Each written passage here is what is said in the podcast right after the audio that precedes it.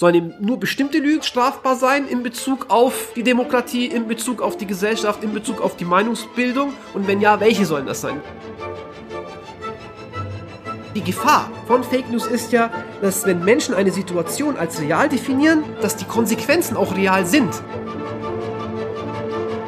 Hallo und herzlich willkommen zurück beim Podcast des Rechtswissenschaftlichen Zentrums für Europaforschung. Mein Name ist Anne Saude und heute unterhalte ich mich mit Professor Mustafa Timus Olakçolu über Fake News, vor allem im Zusammenhang mit dem russischen Angriffskrieg auf die Ukraine. Hörerinnen und Hörer, die im Saarland oder in der Umgebung wohnen, können Professor Olaxolo übrigens auch am nächsten Dienstag, also am 3. Mai 2022, persönlich über seine Einschätzung zur Lage befragen. Ab 18.30 Uhr wird er dort nämlich mit dem Rechtsinformatiker Dr. Frederik Möllers und dem Medienwissenschaftler Juniorprofessor Dr. Jonas Nesselhauf über Fake News und sogenannte alternative Fakten bezüglich des russischen Angriffskrieges auf die Ukraine diskutieren. Die Veranstaltung findet im Rathausfestsaal in Saarbrücken statt. Der Eintritt ist natürlich kostenlos. Bei weiteren Fragen wenden Sie sich doch gerne an das Cluster für Europaforschung der Universität des Saarlandes, das Zeus, unter ceus.uni-saarland.de. Wir stellen uns heute die Frage, ob und inwiefern Fake News ein Fall fürs Strafrecht sein sollten, so wie das etwa in Russland momentan der Fall ist. Zuerst aber zu unserem heutigen Gast. Professor Mustafa Timus Ulakçolu ist seit dem 1. Dezember 2021 Professor für Strafrecht, Strafprozessrecht und Rechtsphilosophie an der Universität des Saarlandes. Seine Forschungsinteressen sind unter anderem das Betäubungsmittelstrafrecht, über das er auch seine zweifach preisgekrönte Dissertation geschrieben hat, und das Phänomen der Hate Speech, die das Thema seiner Habilitationsschrift bildete. Im Übrigen kann man Professor Olakchulu auch in einem eigenen Podcast hören, den er zusammen mit Florian Nicolai von der Friedrich-Alexander-Universität Erlangen-Nürnberg betreut. Der Podcast heißt Räuberischer Espresso und handelt von interessanten Fällen im Strafrecht. Jetzt aber zu den Fake News. Meine erste Frage an Professor Olakchulu war natürlich, was Fake News überhaupt sind.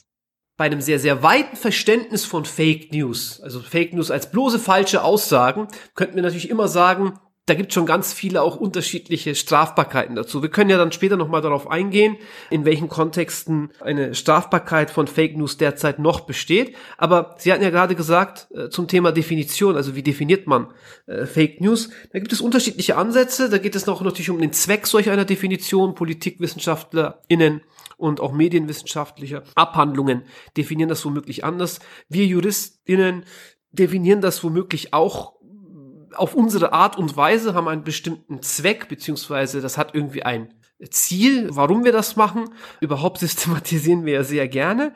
Und hier kann man eigentlich sagen, dass solche Fake News vielleicht aus drei Komponenten bestehen. Diese haben sich so weitestgehend herausgebildet. Erstens, es muss hier erstmal um eine objektiv unwahre Aussage handeln.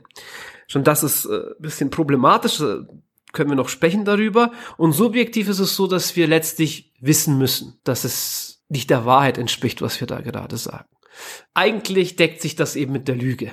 Ja, denn in dem Moment, wo wir nicht wissen, dass wir die Unwahrheit sagen, dann würden wir auch nicht sagen, diese Person lügt, sondern äh, sie gibt halt eine Falschinformation wieder und weiß es halt nicht besser.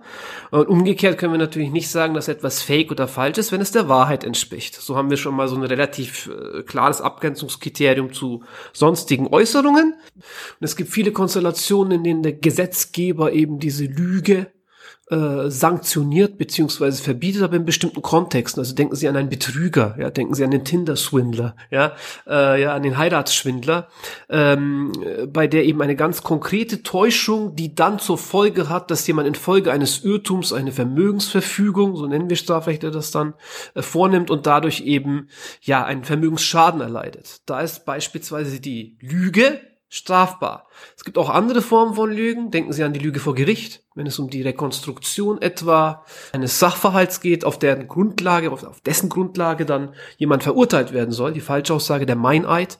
Auch das ist beispielsweise strafbar. Aber mit diesem objektiv unwahre Aussagen auf der einen Seite und das subjektive Wissen um die Unwahrheit, damit ist ja erstmal nur überhaupt eine unwahre Aussage beschrieben oder die Lüge. Deswegen brauchen wir für Fake News vielleicht so eine Art qualitatives Kriterium. Das ist das, worüber man streiten kann. Da kann man auch, wie gesagt, unterschiedliche Auffassungen davon sein. Es geht wohl um einen irgendwie gearteten Wirkungsgrad. Es kann irgendwie qualitativ sein, es kann auch quantitativ sein, also quantitativ dahingehend, dass es äh, viele Menschen erreicht, diese Falschaussage oder diese falsche Nachricht oder eben dieses, diese Fake News. Und in quantitativer Hinsicht hat es vielleicht einen irgendwie gearteten Bezug zum Tagesgeschehen und wird auch mit einer gewissen Ernstlichkeit oder einem ganz bestimmten Kontext geäußert. Das sind dann sozusagen die Kriterien, mit denen wir eben unterscheiden können zu sonstigen Formen von Äußerungen wie eben der Satire oder so. Das sind so die Möglichkeiten, äh, mit denen man den Begriff der Fake News definieren kann. Wichtiges Unterscheidungskriterium übrigens auch, worauf bezieht sich das Ganze? Bezieht sich das auf eine Person?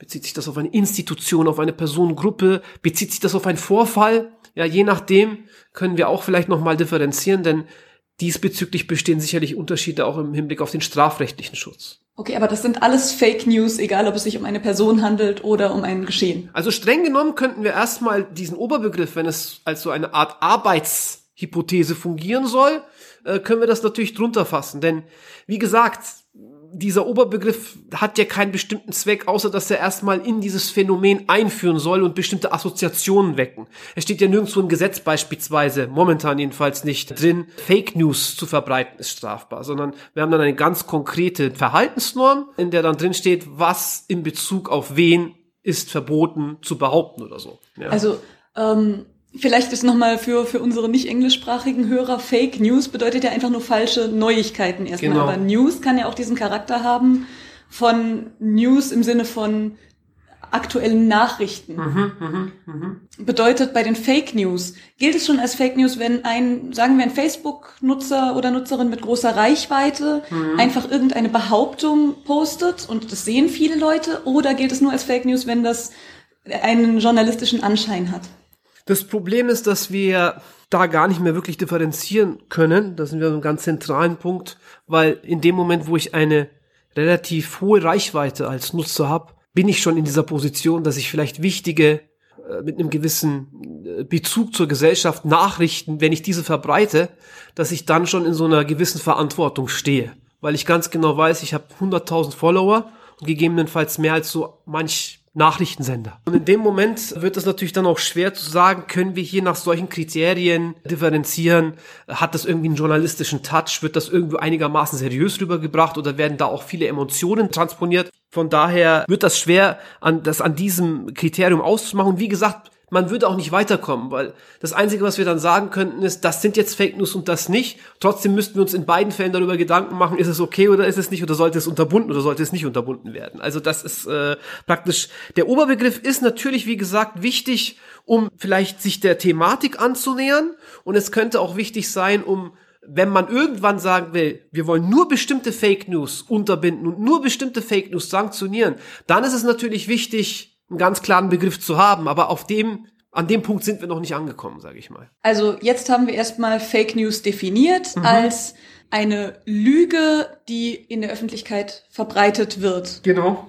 Das bedeutet also, wenn jetzt, um, um den Bezug zu unserem Thema zu nehmen, wenn die russische Botschaft auf Twitter und auf der eigenen Website ähm, verbreitet, dass das russische Militär keine Zivilisten getötet hat und dass es sich bei den Videoaufnahmen aus Bucha beispielsweise um eine Inszenierung des Kiewer Regimes gehandelt hätte. Dass das Fake News sind. Ja, ja, genau, das, ja. das sind Fake News. Letztlich ja, denn wenn wir jetzt, jetzt davon ausgehen, dass diese Videoaufnahmen existieren, wir diese Videoaufnahmen auch gesehen haben und die aus unserer subjektiven Sicht, aus einer glaubhaften Quelle herrühren, dann glauben wir daran, dann glauben wir wiederum an einen bestimmten, an einen bestimmten Sachverhalt und gleichen diesen Sachverhalt mit dem anderen Sachverhalt ab, so dass wir dann letztlich davon ausgehen, dass der andere Sachverhalt nicht der Wahrheit entspricht. Aber damit ist ja bereits das Problem angesprochen. Wir sprechen von Fake News zu einem Zeitpunkt, bevor eine autoritäre Instanz, wie etwa ein Gericht beispielsweise, die Unwahrheit festgestellt hat. Und es gibt ja nicht irgendwie so ein allsehendes göttliches Auge oder so oder ein Tribunal, dass man dann auf die Schnelle befragen könnte, ja, stimmt das jetzt? Und die legen dann für die Zukunft fest, diese Behauptung ist unwahr. Und das macht sozusagen den großen Unterschied der Fake News zu sonstigen Lügen über Personen aus.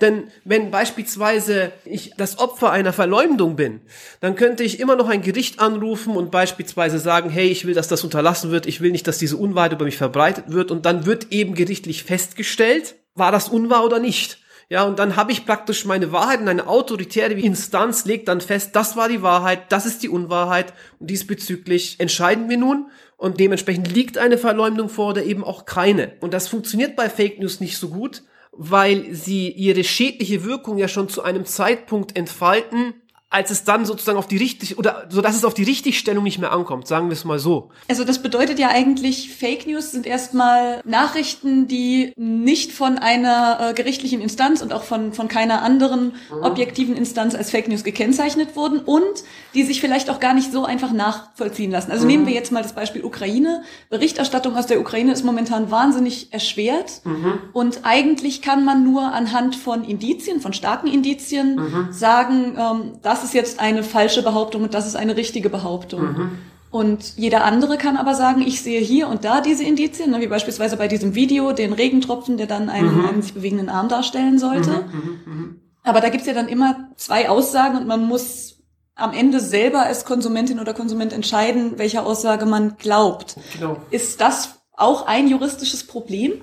Naja, vor Gericht hätte man dann wirklich tatsächlich die Schwierigkeit, dass dann der Richter sich eine gewisse Überzeugung anhand der unterschiedlich vorliegenden Beweise bilden muss und gegebenenfalls dann auch zu einer Sachverhaltsrekonstruktion gelangt. Aber das ist genau eben das, was ich soeben gesagt hatte.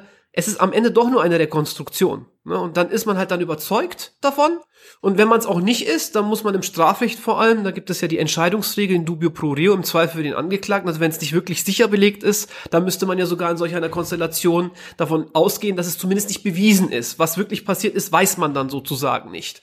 Aber Moment, Moment, für, für wen ist man im Zweifel? Für die Person, über die diese Nachrichten verbreitet wurden? Oder für die Person, die die Nachricht verbreitet? Letztlich für die Person, die die Nachricht verbreitet hat, jedenfalls in Bezug auf eine Verleumdung. Also bei einer Verleumdung äh, wäre es dann so. Tatsächlich gibt es eine Sonderregelung im äh, StGB, das ist die üble Nachrede, das ist dann der Paragraph 186 StGB. Da ist es tatsächlich so, dass wenn man es wirklich nicht besser weiß und trotzdem in die Welt setzt, dass es in solch einer Konstellation dann schon ausreicht für eine Strafbarkeit, wenn das Gegenteil wiederum nicht bewiesen ist. Aber in unserem Fall müssten wir ja dann in dubio pro Russland sein, weil der russische Botschafter diese Nachricht verbreitet hat, dass eben keine Morde stattgefunden hätten und die unabhängigen Medien, BBC, AFP, Indizien dafür vorlegen, dass diese Morde aber eben doch stattgefunden. Ja, aber wenn diese Indizien ausreichen würden aus dem Blickwinkel eines Tatrichters, dann würde auch zu der Überzeugung gelangen, dass sich das so abgespielt hat und dementsprechend das, was äh, der russische Botschafter gesagt hat, als Lüge einstufen, sodass dann wiederum eine Verleumdung oder eine Fake News bejaht werden könnten. Wobei in diesem Fall solch eine Aussage keine Verleumdung angenommen werden könnte, sondern schlicht und einfach eine Lüge beziehungsweise eben Fake News und die sind eben nicht strafbar. Naja, zu sagen, dass das russische Regime äh, Medien fälscht für westliche Medien, um, um besser dazustehen oder um eigene Straftaten zu vertuschen, ist das keine Verleumdung? Nein, denn die Verleumdung bezieht sich auf eine einzelne Person und nicht auf eine Institution. Aber das ist gut, dass Sie nachfragen. Man könnte, man würde nämlich im Allgemeinen, im Laiensprachgebrauch würde man natürlich sagen, das ist verleumderisch, ne, denn letztlich ist doch mittelbar, sind Menschen davon betroffen, die an diese Institution glauben oder die für diese Institution arbeiten.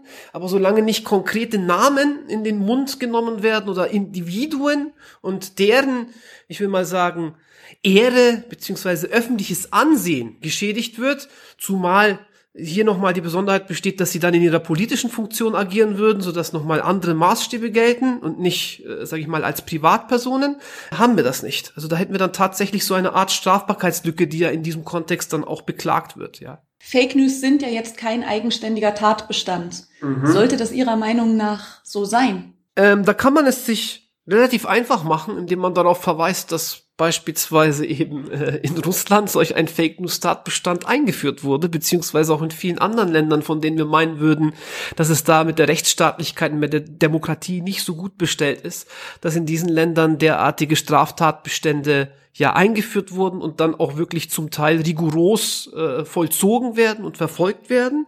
Ich würde meinen, dass es einer Demokratie nicht so gut zu Gesicht steht, das Wahrheitsmonopol an sich ziehen zu wollen das kann man natürlich auch kritisieren und man kann sagen, wir brauchen eine wehrhafte Demokratie und wenn hier unsere Grundfesten praktisch des Rechtsstaats mit derartigen Fake News gefährdet werden und immer mehr Menschen dann auch eben Zweifel haben an unseren demokratischen Institutionen. Wir brauchen da gewisse auch strafrechtliche Mittel beziehungsweise so eine Art Steuerung sozusagen der Gesellschaft über das Mittel des Strafrechts und vor allem auch mit diesem Selbstbewusstsein. Wir sind ja demokratisch, ja, wir können das sicherlich besser der muss mich schon davon überzeugen. Und das wird dieser Person, also die eben sagt, nein, wir, wir könnten das schon machen und wir würden dann auch nicht die Meinungshoheit an uns ziehen und wir würden nicht die Leute zensieren und da muss man sich irgendwie keine Sorgen machen. Das wäre dann eben nicht wie in diesen anderen äh, nicht demokratischen Ländern. Da muss man wirklich viel Überzeugungsarbeit leisten und ich glaube, das wird erstmal kurz bis mittelfristig nicht gelingen und das aus unterschiedlichen Gründen. Schlicht und einfach erstmal aus dem Grund, es ist schwer vorstellbar, solch einen Straftatbestand zu formulieren. Also wie soll dieser Straftatbestand aussehen? Also wie soll dieses Verbot aussehen? Das ergibt sich daraus, dass schon mal der Bezugspunkt unklar ist. Also welche Formen von Fake News, wir hatten es ja gerade, wir haben gesagt, das ist ein Arbeitsbegriff. Wir wissen noch nicht, was Fake News sind, was sollte drunter fallen und was nicht. Und wir wissen auch nicht, welche Kriterien dafür maßgeblich sein sollen. Sollen eben nur bestimmte Lügen strafbar sein in Bezug auf die Demokratie, in Bezug auf die Gesellschaft, in Bezug auf die Meinungsbildung? Und wenn ja, welche sollen das sein? Welche Kriterien entscheiden darüber? Zumal auch nicht immer ganz klar ist, wann werden überhaupt Dinge wirklich behauptet. Also gegebenenfalls wird ja auf ein sehr komplexes Gesamtgeschehen Bezug genommen und dann weiß man gar nicht, was davon wird jetzt wirklich ernsthaft behauptet, was da passiert sein soll. Das ist das erste Problem. Also meistens sind es Sachverhalte und die setzen sich aus unterschiedlichen Tatsachen zusammen. Dann ist vielleicht von den fünf Tatsachen, aus denen sich dieser Sachverhalt zusammensetzt, nur eine Tatsache unwahr. Und dann ist, stellt sich natürlich die Frage, war jetzt wirklich auch diese Tatsache mitbehauptet oder nicht? Manchmal stehen bestimmte Wertungen nur im Raum. Also man setzt bestimmte Tatsachen seiner Wertung zugrunde und dann stellen sich einfach nur die Schuldfrage. Also wer ist schuld an bestimmten Krisen, an bestimmten Angriffen beziehungsweise überhaupt an der Verursachung des Krieges und so weiter. Allein diese Frage zu stellen oder die Möglichkeit, diese Frage zu stellen, ist schon so eine Art Euphemismus für ich, aber so eine Art Verschleierungsmechanismus, mit der ich dann diesen Wahrheitsanspruch wieder in Frage stellen kann, ohne etwas behauptet zu haben. Also das sind dann gar keine Fake News, sondern ich sage ja erstmal nur, naja, wer ist denn daran schuld? Und dann kann ich mich mit sprachlichen Mitteln schon sozusagen wieder aus dem Bereich der Fake News heraus äh, manövrieren. Und manchmal sind es auch nur Wertungen. Also wenn ich schon sage Schuld, das ist ja eine durch und durch normative Wertungsfrage. Also das setzt sich aus unterschiedlichsten Tatsachen, Behauptungen und schließt sich dann auch aus rechtlichen Wertungen zusammen. Und wenn ich dann beispielsweise sage eben, nein, eigentlich ist die Ukraine schuld oder eigentlich ist äh, Russland schuld, da muss ich mir immer Gedanken drüber machen, was behaupte ich da eigentlich gerade? Behaupte ich da irgendwas oder ist das eben lediglich nur eine Wertung? Auch da wird es letztlich schwer und aus dem Blickwinkel des Strafrechts ist vor allem auch die Entscheiderperspektive problematisch. Ich hatte es Ihnen vorhin schon gesagt, die Lüge wird immer ex post, also vor Gericht festgestellt. Und wir könnten natürlich sagen, in dem Moment, in dem ich irgendwie Fake News verbreite, gibt es schon vielleicht zahlreiche Beweise, die dafür sprechen, dass es sich eben um eine Lüge handelt. Trotzdem müsste es im Strafrecht dann ex post nochmals festgestellt werden. Ja, und bis dahin hat die Lüge schon längst gegebenenfalls ja ihre schädlichen Wirkungen entfaltet. Und dann müssen Sie noch daran denken, ich hatte es soeben gesagt, das ist ja nicht nur bei der Fragestellung so oder dass ich das irgendwie so in den Raum stelle. Ich kann auch Behauptungen immer noch mal herabsetzen. Ich kann sagen, naja, ich glaube nicht, dass es so war. Oder ich kann beispielsweise etwa etwas abschwächen, indem ich sage, ich vermute mal das. Oder ich stelle mal irgendwie den, äh, meiner Meinung nach ist das und jenes verdächtig. Und das sind alles Mechanismen, die natürlich dazu führen, da behaupte ich nichts mehr. Oder jedenfalls ist meine Behauptung wesentlich abgeschwächter im Raum. Und typischerweise ist es bei Aussagedelikten so, dass wir wirklich eine Behauptung brauchen. Das heißt, ich kann mich direkt wieder rausmanövrieren aus dem Strafrecht mit solchen Sprachspielen, dem ich dann einfach etwa, so würde es ein Spechak-Theoretiker formulieren, die Aufrichtigkeitsbedingungen, also den Stärkegrad meiner Behauptung herabsetze und sage, ja, ich vermute mal, dass es so und so war. Und plötzlich habe ich keine Behauptung mehr. Ne? Und sie sind sozusagen wieder aus dem Bereich äh, der Lüge beziehungsweise der Strafe heraus. Das würden sie auch im Alltag nicht machen. Also stellen Sie sich vor, vielleicht auch jetzt nochmal, um es besser verständlich zu machen, wenn ich etwa sage, XY findet mich super äh, sympathisch oder attraktiv. Ich behaupte das jetzt einfach mal. Das ist die eine Aussage. Und äh, in Relation dazu zu sagen, ich glaube, die fand mich schon ganz nett, das sind zwei unterschiedliche Aussagen. Ja, ist ja klar, weil in dem einen wirklich, da stelle ich das so hin und behaupte das eben, wie man so schön sagt. Und in der zweiten Konstellation, da stelle ich eine Vermutung in den Raum und lasse jetzt sozusagen meinen Rezipienten arbeiten. Und ich selber arbeite auch noch an meiner Wahrheitsrekonstruktion. Also, äh, um das, um das mal zusammenzufassen, das bedeutet, der, die eine Hürde sozusagen oder der eine Grund, aus dem Sie einen Straftatbestand Fake News nicht befürworten würden, ist einfach, dass der Staat kein Meinungsmonopol und kein Wahrheitsmonopol haben sollte. Mhm. Und das Zweite ist schlicht und ergreifend, dass man es gar nicht durchsetzen könnte. Richtig, also man hätte viele Schwierigkeiten der Konstruktion des Straftatbestands. Ich muss zum Beispiel jetzt zurzeit auch immer an Fake Fake News denken.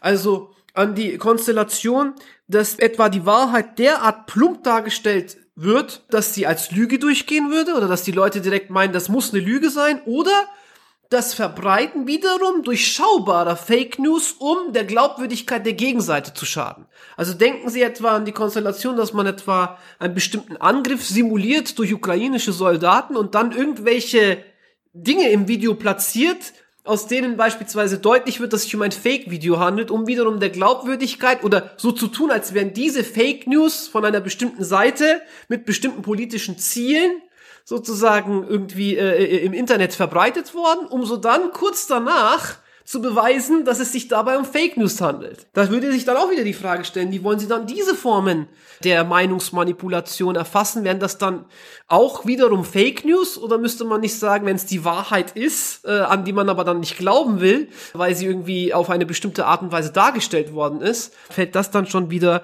unter äh, den Begriff der Fake News. Und das ist sozusagen immer die Gefahr, die ich sehe. Das meinte ich vorhin, als ich sagte, wir wollen die Meinungshoheit nicht dem Staat oder Staaten überlassen, dass es gar nicht um eine irgendwie geartete forensische Wahrheit geht. Da gibt ja inzwischen hunderte von Wahrheitsbegriffen auch in der Philosophie.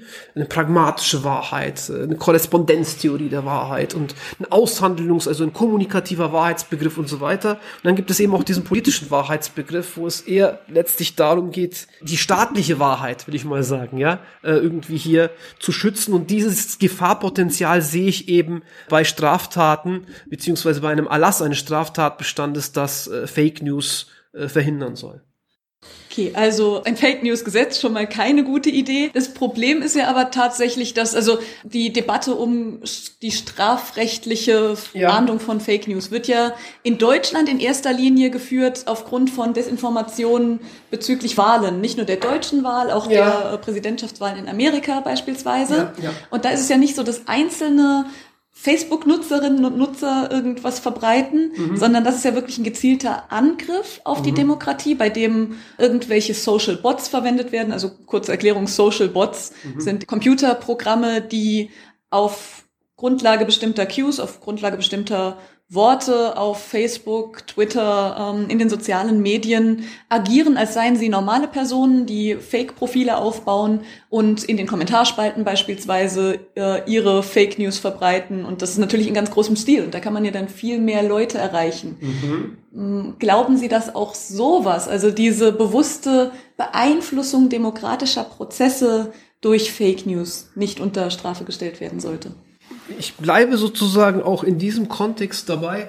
Das liegt schlicht und einfach auch wieder daran, dass es schwierig ist, solange nicht über ganz konkrete Personen Lügen verbreitet werden, bestimmte Lügen bestimmten Meinungsbildern auch zuzuweisen. Also wir wissen nicht, welche Auswirkungen haben bestimmte Lügen auch überhaupt unmittelbar? Haben sie überhaupt Auswirkungen? Da ist das große Problem natürlich, ich hatte es vorhin schon angedeutet, ich habe immer das Gefühl, wenn man versucht, da wieder die Meinungshoheit dadurch zu erlangen, dass man das irgendwie unter Strafe stellt, dass man versucht, wieder eine Gatekeeper-Funktion zu erfüllen oder den, die Emanzipation des Nachrichtenflusses irgendwie dadurch zu begegnen, dass man irgendwie versucht, die Wahrheit wieder einzufangen und irgendwie zu zensieren. Daran kann ein berechtigtes Interesse bestehen von Einzelpersonen. Ich würde aber eben meinen, für so allgemeine Wahrheiten, da ist es nach wie vor schwierig. Also denken Sie etwa an Lügen über ganz konkrete Alltagsabläufe, Dinge, Handlungen von Politikerinnen und Politikern. Da bin ich ganz bei Ihnen, aber da haben wir auch ausreichend Schutz im Strafrecht, weil wir hier auch wieder auf die Verleumdung, auf die üble Nachrede und auf die Beleidigung zurückgreifen wollen. Hier hat sogar der Gesetzgeber meines Erachtens wiederum kritisch zu sehen, den Schutz nochmals erweitert, die Strafrahmen nochmals erhöht, wenn es eben Politikerinnen betrifft, also wenn vor allem Politikerinnen und Politiker von äh, Lügen und von Verleumdung und von Beleidigungen betroffen sind, weil diese ja gewissem Grade besonders diesen Gefahren von Hate Speech ausgesetzt sind. Das wäre für mich übrigens ein Grund, im Gegenteil praktisch die Strafe zu mildern oder zumindest zu sagen, naja, wenn man dauernd genau diesen Job macht, da muss man eben auch mehr aushalten. Aber äh, der Gesetzgeber hat das infolge dieser exorbitant, zumindest so wahrgenommenen Zunahme an Hate Speech und Verleumdungen, äh, hat das nicht so gesehen. Jedenfalls haben wir da ausreichend Schutz. Das ist aber interessant. Also Politikerinnen ja. und Politiker werden doch nicht öfter beleidigt als andere Personen des öffentlichen Lebens. Und vor allem, wenn wir so anfangen, ich wollte es gerade sagen, dann müssen wir auch überlegen, naja, verdienen nicht auch Richterinnen und Richter einen besonderen Schutz, verdienen nicht auch Staatsanwältinnen und Staatsanwälte einen besonderen Schutz, verdiene ich nicht als Hochschulprofessor einen besonderen Schutz und so weiter. Also so brauchen wir nicht anfangen. Da habe ich, wie gesagt, kritisch gesehen, aber es ist jetzt so, wie es ist im Paragraph 188 StGB. Wir werden sehen, in welche Richtung das führt, aber das ist eben genau so eine Ausprägung dessen, dass man dann auch versucht, praktisch bestimmte Funktionsträger nochmals besonders zu schützen und allgemeine Fake News unter Strafe zu stellen, wäre die nächste Stufe davon. Das würde natürlich überhaupt nichts am Rezeptionsverhalten der Menschen ändern. Dass die sich dann in die Echokammern begeben, sozusagen in die Filterblase, in die berüchtigte, und sich trotzdem nur das anhören, was sie eben hören wollen und das glauben, woran sie glauben wollen, das ist ja das große Problem. Das ist übrigens auch die, die große Gefahr der Fake News. Das Thomas-Theorem. Das ist ja die Gefahr von Fake News ist ja, dass wenn Menschen eine Situation als real definieren, dass sie dann auch, dass die Konsequenzen auch real sind, weil man ja überzeugt ist, weil ich meine gesamten Handlungen, Meinungen etc. im Anschluss daran ausrichte.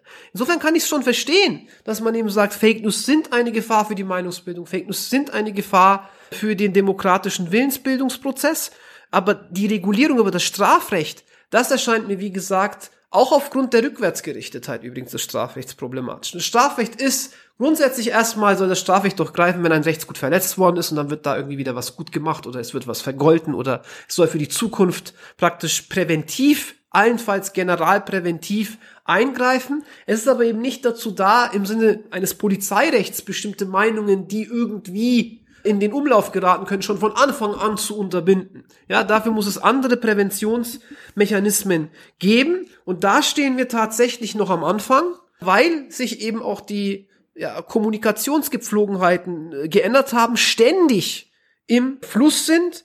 Wie sieht es mit dem Einsatz von vielleicht glaubhaften unparteiischen Gremien aus? Kann man so etwas konzipieren? Ist so etwas vorstellbar? Was ist eigentlich eben aus der, aus dem klassischen Journalismus geworden? Wie kommt der wieder zurück dort, wo er hingehört? Wie gewinnen die wieder an ausreichender, ja, statt, statt Clickbait sozusagen an ausreichender Seriosität, an Glaubhaftigkeit?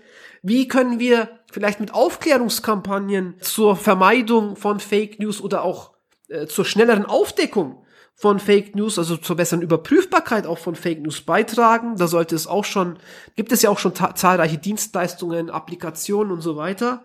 Und wie verhält es sich auch mit ja den sozial-kognitionspsychologischen Erkenntnissen? Also ich habe auch beispielsweise gelesen, dass es falsch ist, Fake News im Rahmen der Richtigstellung zu wiederholen, weil das dazu führe, also Menschen dann auch noch mal dazu tendieren, noch eher zu blockieren und praktisch an die ursprüngliche Version zu glauben, solange man ihnen nicht eine neue Story liefert. Also man braucht immer die neuen Wahrheiten und eine neue Wahrheitsrekonstruktion. Der bloße Gegenbeweis genügt den meisten Menschen nicht, weil sie sich dann direkt angegriffen fühlen und das nennt man dann kognitive Dissonanz. Also man, ne, man sitzt dann vor dem Rechner, denkt sich, nein, das kann nicht wahr sein, denn ich bin doch überzeugt vom Gegenteil und alles, was mein Weltbild beispielsweise jetzt irgendwie erschüttern könnte, das ist sozusagen auch ein Angriff gegen mich und ich bin doch nicht blöd und so weiter und dann ja, äh, greifen solche Schutzmechanismen. Bei den sozialen Medien haben Sie ja gerade schon angesprochen, ja. dass äh, die Echokammern und auch den Confirmation Bias. Da stellt sich natürlich auch die Frage, wenn, wenn man präventive Maßnahmen dieser Art, also sagen wir Aufklärung und, und äh, Gegenbeispiele zeigen würde, ohne gleichzeitig die Betreiber dieser Webseiten zu verpflichten, die auch zu verbreiten, mhm. ähm, würde das doch die meisten Menschen überhaupt nicht erreichen, oder? Mhm. Das ist eben genau das Problem. Ich glaube, wir müssen praktisch auch aus diesen Mechanismen ausbrechen. Also sei es was den Algorithmus angeht, sei es was eben äh, die damit verbundenen äh, Filterblasen angeht. Und das wird man nur können, wenn man die Menschen früh auch schon äh, während der Phase ihrer Sozialisation in der Schule damit konfrontiert, beziehungsweise sie diesbezüglich sensibilisiert und sagt, eure Meinungsbildung ist gefährdet aufgrund ganz normaler Dienstleisterinteressen, will ich mal sagen. Übrigens, das ist auch der Grund, warum ich es auch sehr, sehr kritisch sehe, Stichwort NetzDG, diese Verantwortung schlicht und einfach zu delegieren. Also statt zu sagen, ja, okay, wir als Staat, wir machen nichts. Also wir können keinen Fake News Tatbestand erlassen, weil das aus verschiedenen Gründen eben unzweckmäßig und letztlich auch nicht demokratisch ist. Aber dann das Problem zu verlagern, indem man sagt, ja, aber ihr privaten Dienstleister, zum Beispiel Facebook, ich meine, Facebook ist sowieso so ein Thema für sich. Äh, da gehen ja auch die jungen Leute kaum hin. Also das ist ja praktisch wie so eine Ancient Hall, wo man dann irgendwie, ne, so sieht man, man brüllt da irgendwas rein und dann schallt es irgendwie zurück. Das ist so, das, das ist für mich sozusagen ist das der Eindruck. Ich habe auch schon seit zweieinhalb Jahren keinen Facebook-Account mehr. Weil ich glaube, Facebook sind die MMS äh, der. Genau, ich wollte es gerade sagen. Also das ist tatsächlich so. Und auch das, äh, ich hatte es in meiner Habilitationsschrift auch schon erwähnt Menschen suchen sich das inzwischen auch schon aus. Sie suchen sich die Dienstleistung aus und wissen ganz genau, wo muss ich noch eher mit Hate Speech rechnen, wo kann ich noch eher auch mit politischem Content rechnen. Also wenn ich jetzt irgendwie meine tägliche Portion Hate Speech brauche, äh, weil ich mich auch daran in gewissem Grade ergötze, ja, wie sich da Menschen gegenseitig da irgendwie äh, anschreien, beziehungsweise anschreien natürlich im übertragenen Sinn, äh, Caps Lock On und so weiter, dann gehe ich auf Twitter. Ja, Facebook ist mir wie gesagt zu oldschool, dann gehe ich auf Twitter. Und ansonsten, wenn ich einfach nur pure Unterhaltung will, dann gehe ich auf TikTok. Und auf Instagram, da kann es mir zwar passieren, dass ich mit Hate Speech konfrontiert werde, aber nicht in jedenfalls seltener noch im politischen Bereich, sondern allenfalls im Bereich von Fat-Shaming oder Sexismus und so weiter. Also da sind dann sozusagen auch die Sparten unterschiedlich und das wissen auch die Nutzer wie auch die Dienstleister. Und sie würden einen Teufel tun und sagen, wenn sie merken, unsere Plattform wird zu politisch, dann würden sie von sich aus das möglichst versuchen zu unterbinden, weil sie ganz genau wüssten, sonst passiert uns dasselbe wie mit Facebook. Facebook war zu heterogen. Facebook ist genau das passiert, was praktisch vor einigen Jahren im Privatfernsehen passiert ist. Nämlich wir hatten ursprünglich sozusagen ARD, ZDF, wir hatten ein ganz klares Abendprogramm, wir hatten die Tagesthemen etc. Und irgendwann wurde das Programm und durch die ja, Zunahme von verschiedenen Kanälen immer mehr interessensgeleitet. Also wir hatten ganz spezifische Programme, Sportprogramme, Fashion TV und so weiter. Und diese Diversifizierung oder diese Auftrennung, die Divisionalisierung wollte ich sagen, unterschiedlicher Interessen, das sehen Sie eben jetzt inzwischen auch immer mehr im Internet und immer mehr auch in den Applikationen und Social Media. Das heißt, wenn ich auf TikTok gehe, dann will ich nicht irgendwelche Problemvideos äh, über den Nahen Osten oder eben über die Ukraine sehen. Und wenn ich das nämlich tun würde, dann ist die Wahrscheinlichkeit relativ hoch, dass ich diese Dienstleistung über kurz oder lang nicht mehr in Anspruch nehme. Also die Leute wissen schon ganz genau, was sie tun. Und aus diesem Grund denke ich, ist es eben auch nicht besonders zweckmäßig, um wieder den Schritt zurückzugehen, das Ganze mit dem Wahrheitsmonopol und auch dem Wahrheitsmanagement auf Privatpersonen mit ganz ureigenen Interessen zu delegieren. Ja, stimmt. Also aufgrund des Confirmation Bias ist natürlich auch alles, was nicht zu meiner Meinung passt, sehr unangenehm zu lesen. Darauf habe ich in meiner Freizeit, wenn ich einfach nur hirnlos durchs Netz scrolle, ja wirklich keine Lust. So ist es.